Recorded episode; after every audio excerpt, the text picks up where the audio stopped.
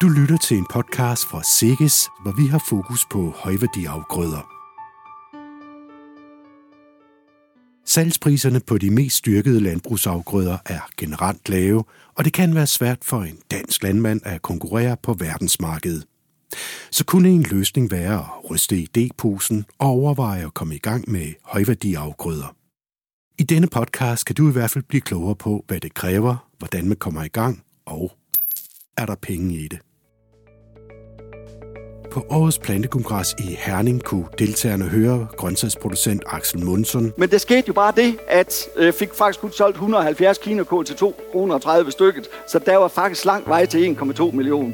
Og landmand Hans Jørgensen fortæller om deres konkrete erfaringer med højværdiafgrøder. Her er det først landmand Hans Jørgensen fra Egens ved Djursland. Jeg driver en ejendom på Mols med plantavl, og den har vi kørt pløjefri siden 95, og de sidste to år har vi kørt Conservation Agriculture. For lige være helt enige om, hvad det er, vi taler om. Bulk og høj pris. Bulk, det er de varer, som ingen gider købe. Bulk, det er de varer, der kommer fra Sortehavet, fra Sydamerika hen, man får i hele skibsladninger, koster ikke en dyt. Høj pris, det er alt det andet, som vi kan lægge mere værdi på. Tilbage i 90'erne afled Hans Jørgensen hvide.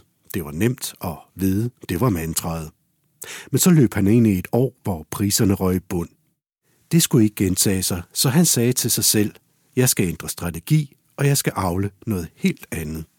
Og på det tidspunkt, der var Axel Toft i Duer, de harcelerede i konsumafgrøder af mange mærkelige typer. Jeg tænkte, dem skal jeg i kontakt med. Som tænkt så gjort, og jeg fik pumpet cyklen, og jeg kom til Duer, hvor jeg fik talt med dem, der var der. Jeg fik mødt Fint Toft, direktør og ejer af butikken. Og vi blev enige om, at jeg skulle afle nogle nøgenhaver. Og jeg tænkte, nøgenhaver, hvad i verden er det? Jeg anede ikke, hvad det var. Men øh, det er et morgenmadsprodukt, kan også bruges til smågrisefoder. Og når man tærsker den, så grund til, at man kalder nøgenhaver, det er, at skallen den går af i processen med høst. Og bønder, det var almindelige hestebønder, og det var til konsum, for han havde nogle gode kontrakter via England til Mellemøsten. Så kunne jeg så få, med basis i en hvedepris, så kunne jeg så få et tillæg på 40-45 kroner per hektar kilo, og det var jo vældig meget bedre end afledet. Det kunne jeg både på nøgenhavn og på bønderne, og tænkte, det gør vi.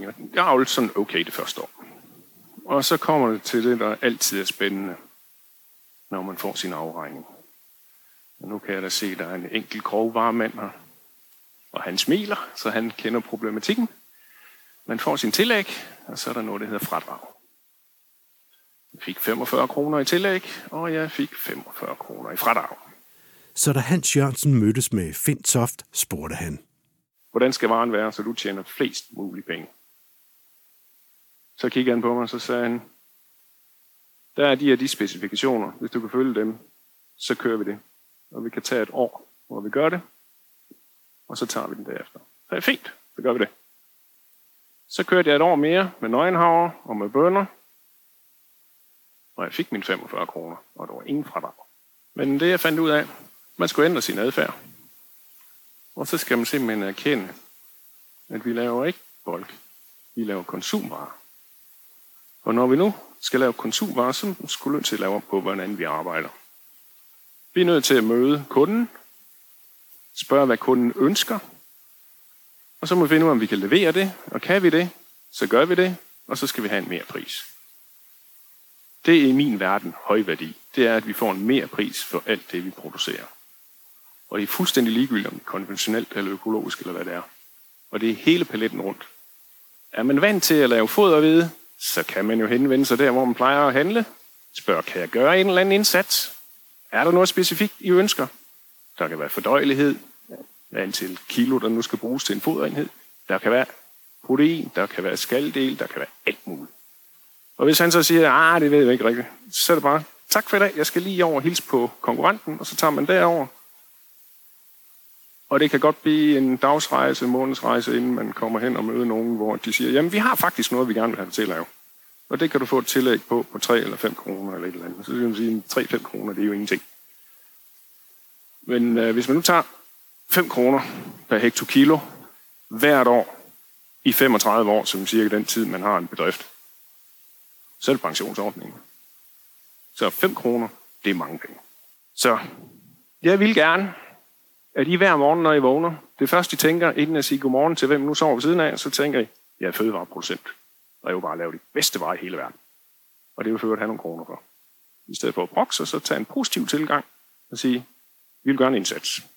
Vi vil lave et primært produkt, og I må selv vælge, hvad det skal være. Fordi alle produkter kan blive primære produkter. Der er meget på konsumafdelingen. Der er meget til morgenmadsprodukter. Og der er meget til convenience food. Og der er meget til protein. Og protein, det kan være til babyfood, det kan være til almindelig energibarer, det kan være til simpelthen i chokolade, bruger ekstra protein. Alle steder kan du bruges.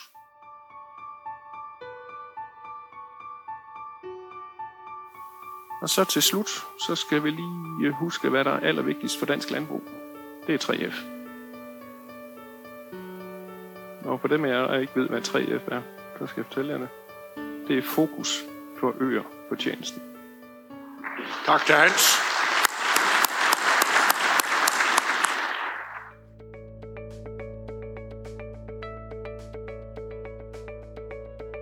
Axel Mundsson AS ligger ved Brande og er en af Danmarks største grøntsagsproducenter. Ejer Axel Mundsson har altid interesseret sig for landbrug, og som 20-årig blev han selvstændig landmand. Siden er virksomheden vokset og har især fokus på grøntsager. Det første salat, jeg kunne lide, det var faktisk kinakål. Øh, som barn, der fik vi jo øh, hovedsalat. Øh, min mor lavede det her øh, hovedsalat, og øh, øh, det, det var fandme i hvert fald ikke for landmænd. Men kinakål, det kunne jeg godt lide. Og øh, øh min daværende kone havde der hen på sommeren, hun købte kinakål jævnligt, men så var der en dag sidste juli, hvor hun købte kinakål til 20 kroner. Samtidig så hun købte en pose havefrø.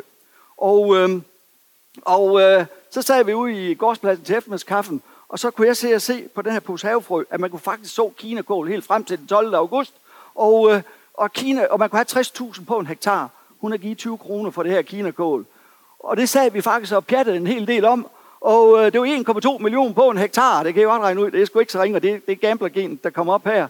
Og så sagde det gør du sgu aldrig et ski ved alligevel. Så sagde jeg, jo fandme jo. Så gik jeg ind og ringede til Gaza, Gas Aarhus, og de, øh, og de, øh, jeg fik en lang snak og forklaret det hele. Ja, ja, sagde så, men, men, men til efteråret, så koster det ingenting, fordi at de kartofler på Samsø og andre steder, der har tidlige kartofler, de så i kinakål som efterafgrød, og, og så var der masser af kinakål i efteråret. Så sagde jeg, nå, nej, jamen, vil I ikke købe den? Nej, det ville de skudt. Så ringede jeg til Danfeldt og spurgte til øh, øh, øh, det, det samme, og de sagde faktisk fuldstændig det samme, men jeg spurgte dem så, vil I sælge noget frø? Ja, det ville de jo så godt. Så købte jeg et kilo kinakålsfrø og øh, så en hektar, og det er jo faktisk lige, øh, lige præcis det her, hvor, hvor øh, det handler af den bygning her i dag. Øh, og øh, det så jo skide godt ud. Men det skete jo bare det, at jeg øh, fik faktisk kun solgt 170 kinakål til 2 kroner 30 stykket. Så der var faktisk lang vej til 1,2 millioner. Så gik jeg jo til konsulenten. Jeg vil ikke dø i synden. Så gik jeg til øh, Gardnerkonsulent, det var Torben Hus Brun, fik en snak med ham, og han forklarede, at jeg skulle starte tidlig forår og plante hver eneste uge, og så skulle jeg have sikker afsætning. Og øh, det fik jeg. Jeg fik en sikker afsætning. det var faktisk den første kunde. Det var da de startede netteri, og så fik jeg to grossister. Og den sommer, der solgte jeg faktisk for 360.000 kroner kinakål på en hektar. Det var skudt så ringe, så vi fik jo ny tag og stuehus og det hele. Og sådan startede gardneriproduktionen faktisk. Og, øh, og i dag, der, der driver vi i cirka 1400 hektar. Øh, vi har cirka 1000 hektar med, med grøntsager. 600 er økologisk, og i år der er det faktisk 800, altså de der 400 i omlægning. Der står stadigvæk 400, men det er fordi, vi har lagt 200 mere i omlægning, så det, det er lidt gammelt tal. Og, øh, og så har vi 170.000 økologiske æglæggende høns, og øh, det bidrager rigtig godt med, med gødning og den slags ting til vores øh, virksomhed. Du lytter til en podcast fra Sikkes, hvor vi har fokus på højværdiafgrøder. Så er jeg blevet økolog. Og det blev jeg faktisk i 98. Og det er det der med nysgerrighed og forandring. Og øh, det var sådan, jeg bliver sådan lidt, øh, tror jeg, hvis at det bliver for meget det samme øh, hele tiden, så bliver, begynder jeg at kede mig. Men med økologi, det var, det var jo nyt dengang, og jeg var vel også sådan i bund og grund økologisk. Men, øh, men øh, øh, jeg kunne jo godt se, at en bæredygtighed i økologien, at kunne vi nu producere nogle fødevarer uden brug af kemiske hjælpestoffer eller kemi, så vil det da være bedre end det modsatte. Ikke dermed sagt, at, at, øh, at, det, øh, at de andre ting er, er, er dårlige, men alligevel, det, det kunne ikke være ringere. Og så har jeg altid spillet på, hvis, hvis man skal have bæredygtig landbrug eller bæredygtig produktion, så skal jeg skulle give nogle penge.